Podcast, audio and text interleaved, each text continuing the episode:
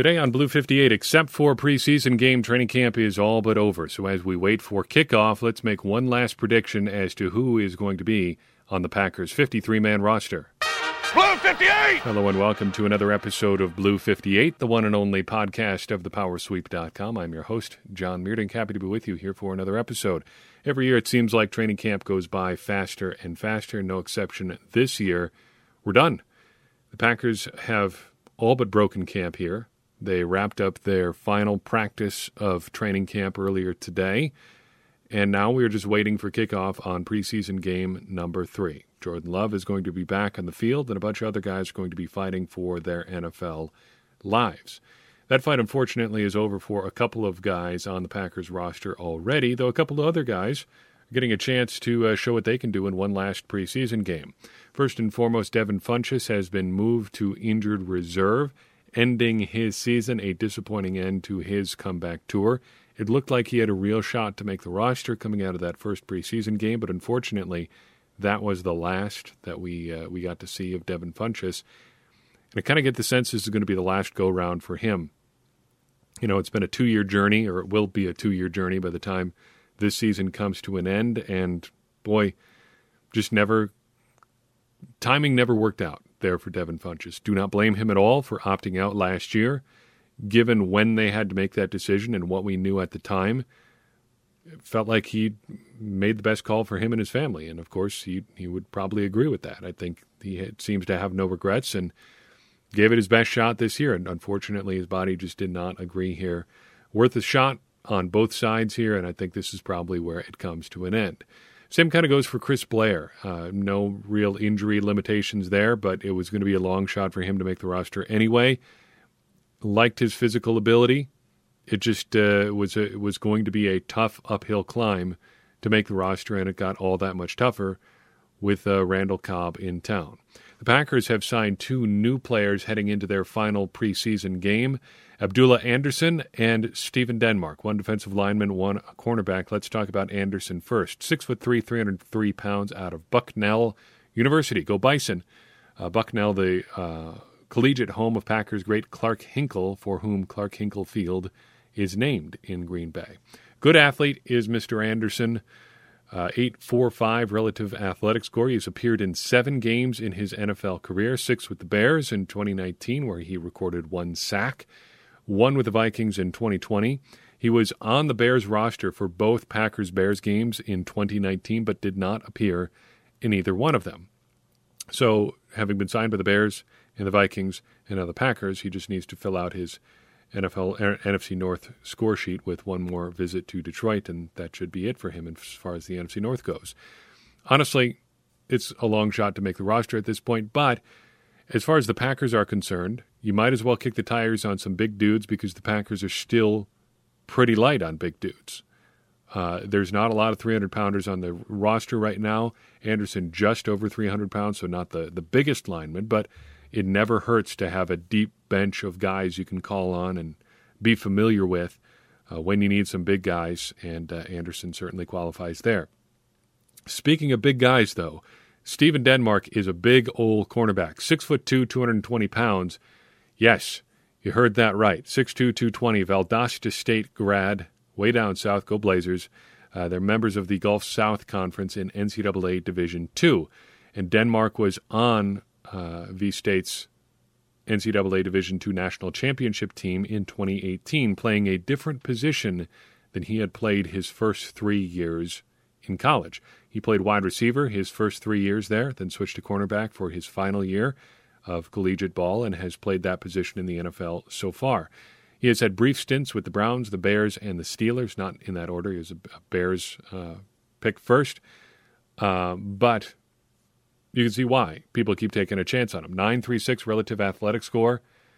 That score alone makes him one of the best athletes on the team right now. But if you look closer at his profile there, you get a pretty clear picture of what he is going to be if he sticks around in Green Bay, and frankly, if he sticks around anywhere. Uh, Mr. Denmark runs a 4.46 40 yard dash, so good, great, honestly, at that size, but terrible agility numbers 4.27 in the short shuttle, 7.4 three cone. Bad. Uh, but he is a big, thickly built guy that can run really fast in a straight line. What does that sound like to you? I think you're looking at a punt gunner there. And that's probably where the Packers are going to be looking at him.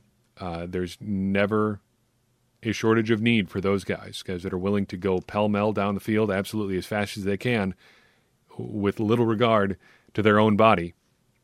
Uh, they you need a certain number of those guys, and uh, having a big one uh, like Denmark around is never a bad thing. So maybe keep that name in the back of your mind, if not for uh, making the initial 53 here.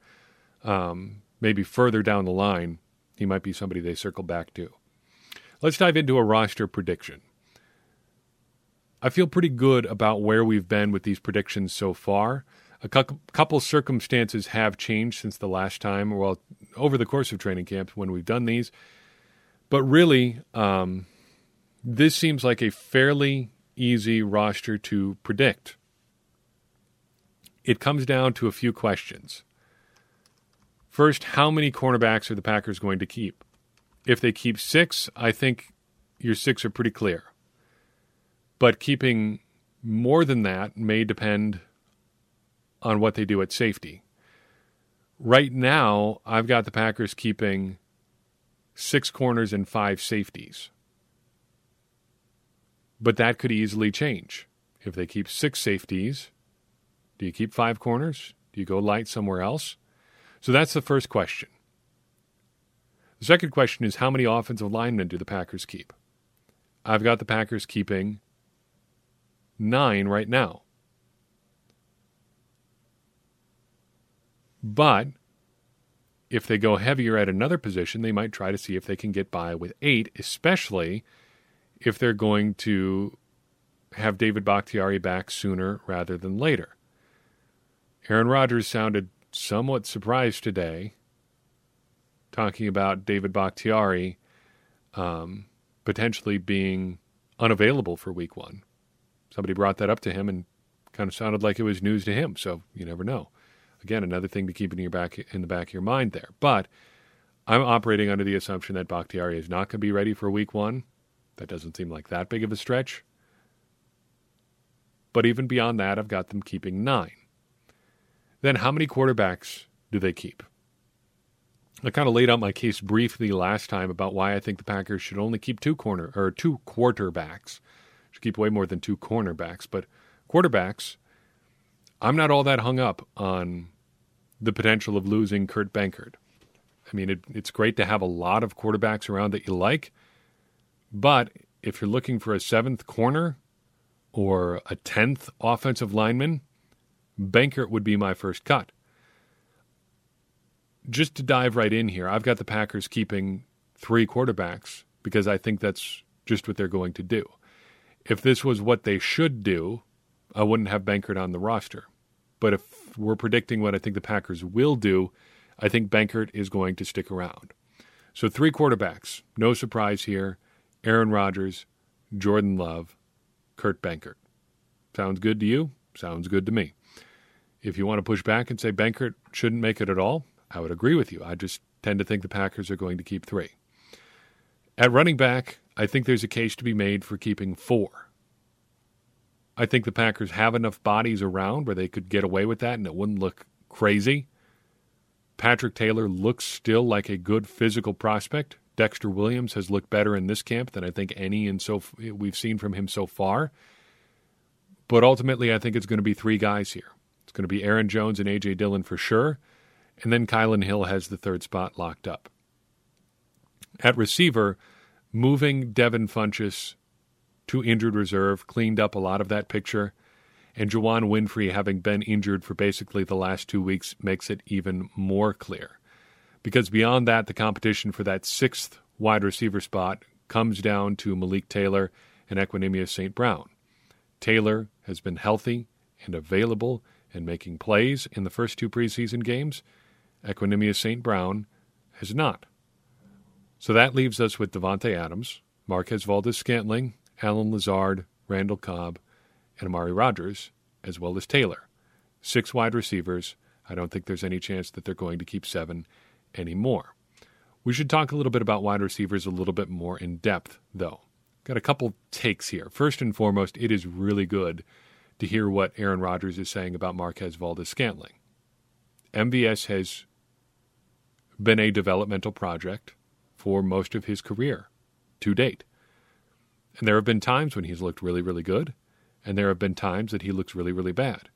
If you ask Aaron Rodgers, though, it sounds like MVS is looking really, really good, and it has way more to do with what he's doing off the field than what he's doing on the field. Mm, you know, I don't even want to talk about the receiver. I want to talk about the person. Uh, the person is uh, in a way different headspace. You know, I think uh, I think he is so settled uh, mentally, um, very clear, very present. You know, there's habits that go along with that. I think, and I think they're interchangeable, personal, professional. But he's become a true professional. There were times a couple years ago where we didn't know if we could count on him because he was inconsistent in his practice habits um, and his daily habits almost. But that's not the Marquez that I know now. Consistency has always been an issue for Marquez Valdes Scantling. Now that he appears to be at least getting them cleaned up in practice, we do have to wait and see if he can get it done in games. But if he's got a vote of confidence like that from Aaron Rodgers, things are pointed in the right direction. Rodgers in general seems pretty high in the receiving corps that he's got too, and again, it comes down to as much as uh, as much who they are as people as the players themselves. When you look at those four receivers that we have at the top of the depth chart, pretty special. You got the best guy in the league. You got three incredible role players, uh, and that's said with the utmost amount of respect. Um, guys who, all three of them, as I answered earlier, very settled, stable guys, mentally off the field, and that allows them to be very focused uh, competitors on the field. I think Allen and Marquez and Randall have had really good camps. They each bring a lot of different things to the table, but those guys have been uh, a big part of uh, us kind of gelling on offense. I feel like offensively, you know, perimeter wise, we've had a really nice camp. Characterizing MVS, Allen Lazard, and Randall Cobb as elite role players kind of sounds like a backhanded compliment, but I actually think it's an incredible compliment. Everybody knows that role players are important. Think about yourself in the job that you have. Do you think that you are, if you take an honest look at yourself, do you think you're a superstar where everything is circling around you and what you can do? Or are you more of a role player? Personally, in just about every job that I've had, I've been a lot more of a role player than I've been a superstar. But that can be a really rewarding thing.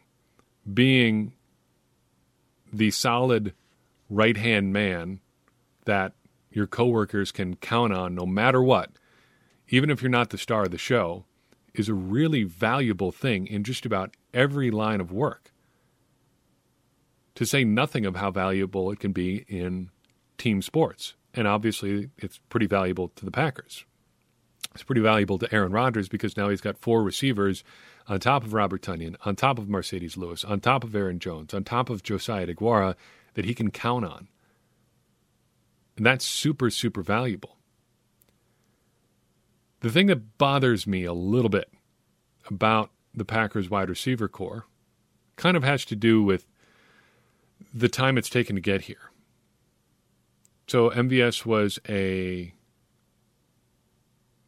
late pick in 2018, a sixth round pick. Allen Lazard, an undrafted free agent, not long after that. I think late 2018 season, actually.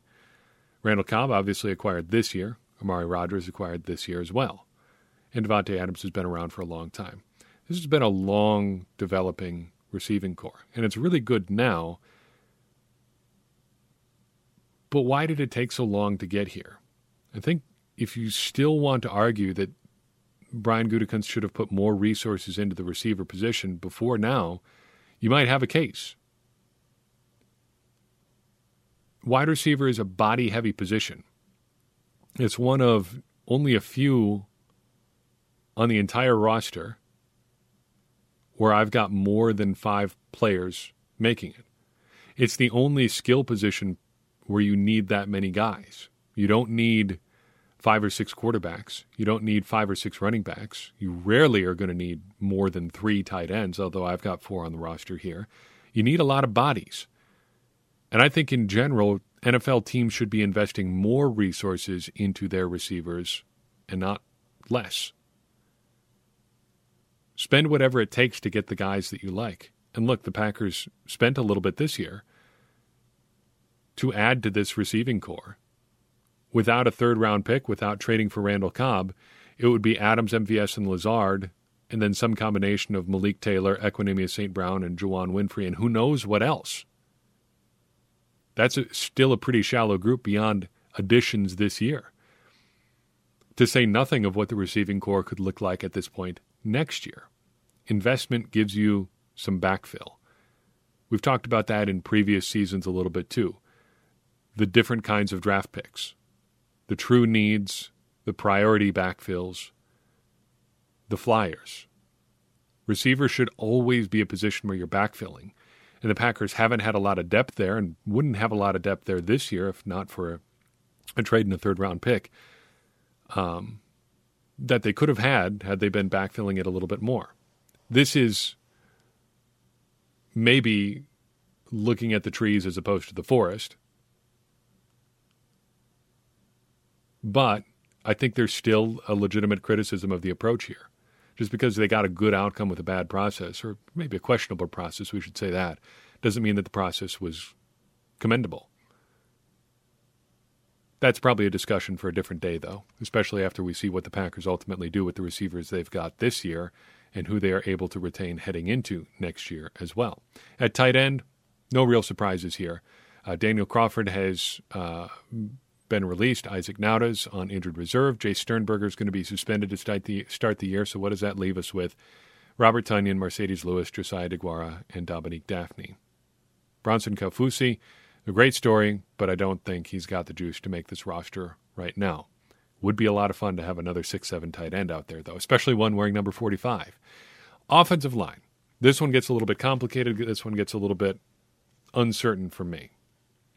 Right now, I've got uh, Elgton Jenkins, John Runyan Jr., Josh Myers, Royce Newman, and Billy Turner as your top five.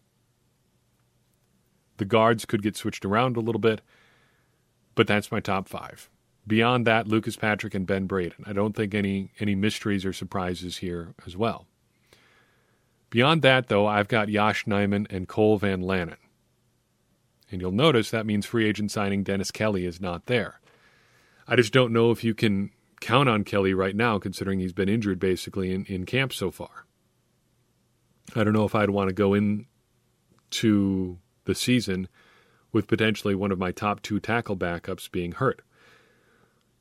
Nijman seems to have come on strong down the stretch here. He looked much better in preseason game number two than he did in game number one. Got to remember some of these guys are playing in their first game in almost two years as well talking about Jordan Love being in that boat. Nijman didn't play any preseason games last year, and he didn't get any meaningful reps in, in the season last year. Maybe the speed's a little bit much for him uh, right out of the gate there in preseason game number one. But I think Nijman makes it, and I think Van Lanen makes it just because he's got guard tackle flexibility and he's been healthy.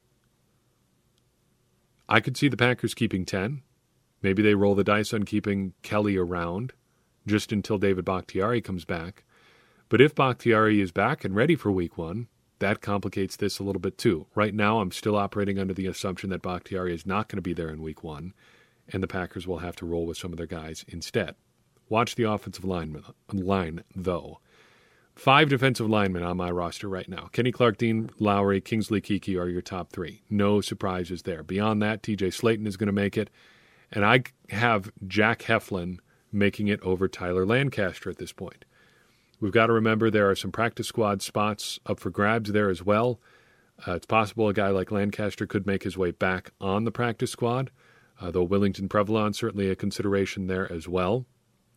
I think Heflin has done enough, though, uh, and he's another big body, big active body up front that could add a little bit to uh, what the Packers do there, uh, giving them a little bit more depth on the defensive line. On the edge, Za'Darius Smith, Rashan Gary, no big surprises there.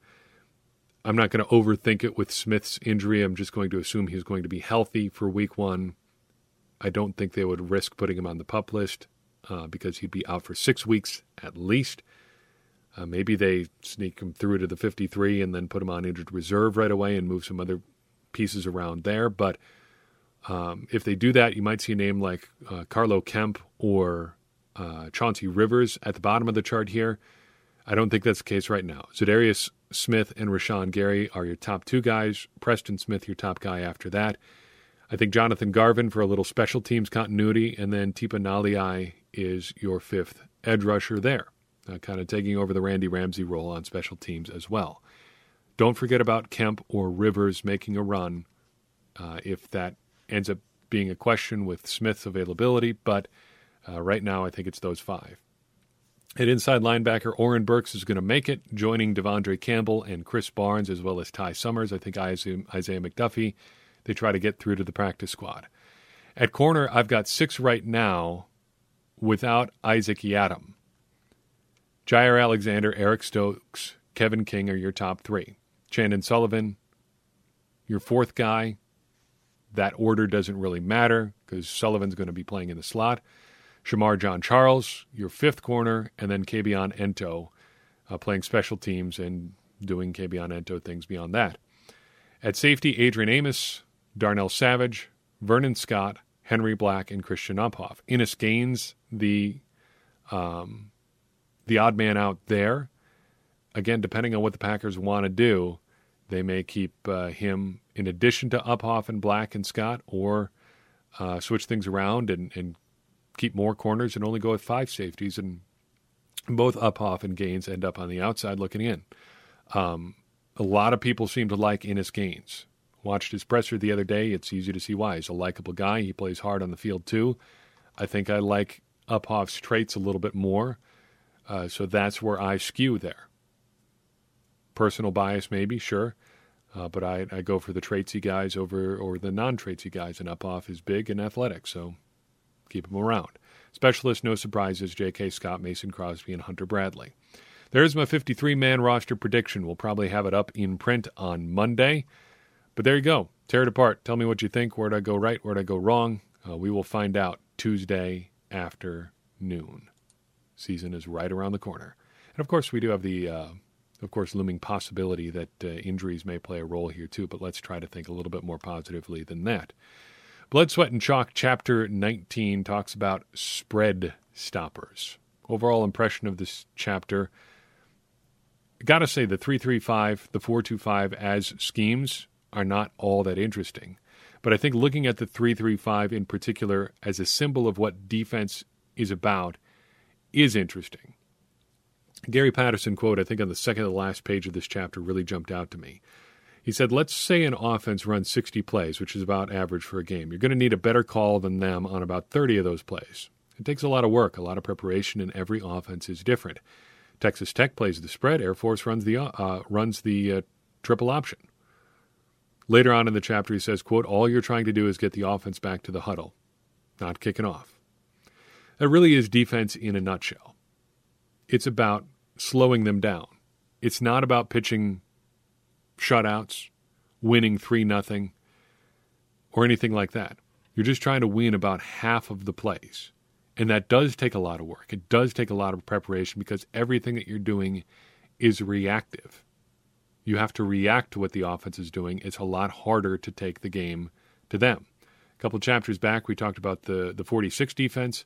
Last chapter, we talked about the zone blitz. Those are all examples of, of attacking the offense. The 335 is, is less that, it's more reactive. And how the 335 came about is also an interesting example of, of being reactive. So this all starts uh, with Joe Lee Dunn's 5-3-3 defense, which is just laughable here in 2021.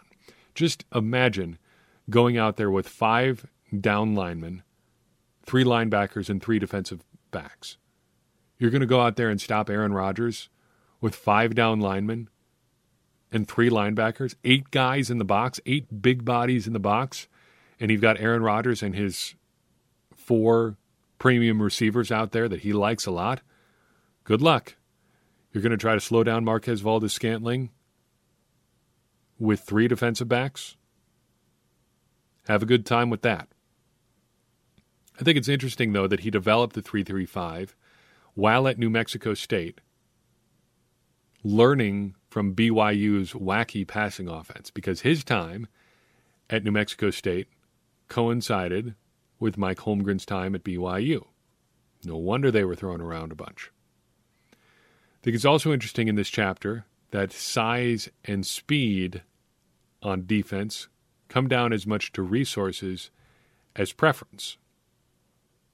So if you think about recruiting in college football as an economy, which it kind of is, because there are limited commodities available just of players, there's only so many of them out there that you can sign and, and bring to your team.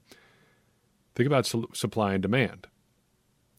You can very quickly see how offensive and defensive shifts, offensive and defensive schemes, trends in the entire sport can be driven just by what's available. So, say a lot of offenses sign a lot of big guys. That means fewer big guys for the defense to sign. So the defense can't big, get as big. So what does the defense do? It tries to counter big offenses by getting fast. Well, then the offense says, well, these defenses are so fast, we got to get fast. So offenses get faster to counter. That takes away offensive players from the defensive side of the ball. The defense can't get as fast. So defenses decide, well, since we can't be as fast, I guess we might as well get really big and we can beat up on the offense. And around and around and around it goes.